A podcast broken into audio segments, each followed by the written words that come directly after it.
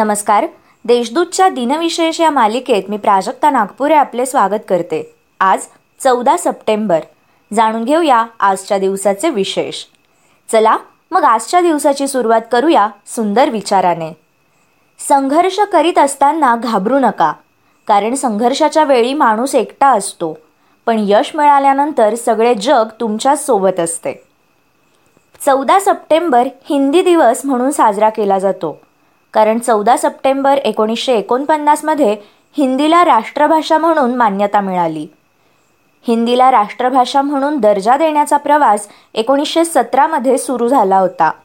राष्ट्रपिता महात्मा गांधी यांनी एकोणीसशे सतरामध्ये गुजरातमधील भरूच येथे सर्वप्रथम हिंदीला राष्ट्रभाषा म्हणून मान्यता दिली.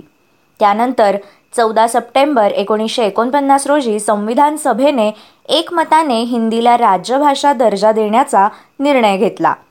राष्ट्रभाषा प्रचार समितीच्या विनंतीवरून चौदा सप्टेंबर हा दिवस एकोणीसशे त्रेपन्नपासून हिंदी दिवस म्हणून साजरा केला जात आहे. सोव्हिएत संघाचे लुना दोन हे अंतरिक्षयान एकोणीसशे एकोणसाठमध्ये चंद्रावर कोसळले. चंद्रापर्यंत पोहोचणारी ही पहिली मानवनिर्मित वस्तू होती. एकोणीसशे साठ पूर्वीच्या दशकात आंतरराष्ट्रीय तेल बाजारात क्रूड तेलाच्या किमतीवर नियंत्रण नव्हते. यामुळे जगातील पेट्रोलियम उत्पादने निर्यात करणाऱ्या देशांनी एकोणीसशे साठमध्ये ओपेक ही संघटना तयार केली. या संघटनेत अकरा सदस्य आहेत. आंतरराष्ट्रीय तेल बाजारात क्रूड तेलाच्या किमतीवर नियंत्रित ठेवणे व किमतीमध्ये हानिकारक बदल होऊ न देणे हे काम देखील ओपेक सांभाळते. आता पाहू कोणत्या चर्चित चेहऱ्यांचा आज जन्म झाला?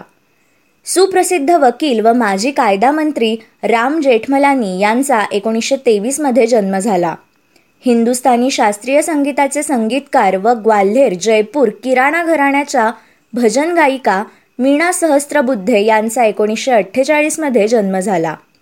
शिक्षणतज्ज्ञ व मुंबई विद्यापीठाचे कुलगुरू प्राचार्य राम जोशी यांचे एकोणीसशे अठ्ठ्याण्णवमध्ये निधन झाले.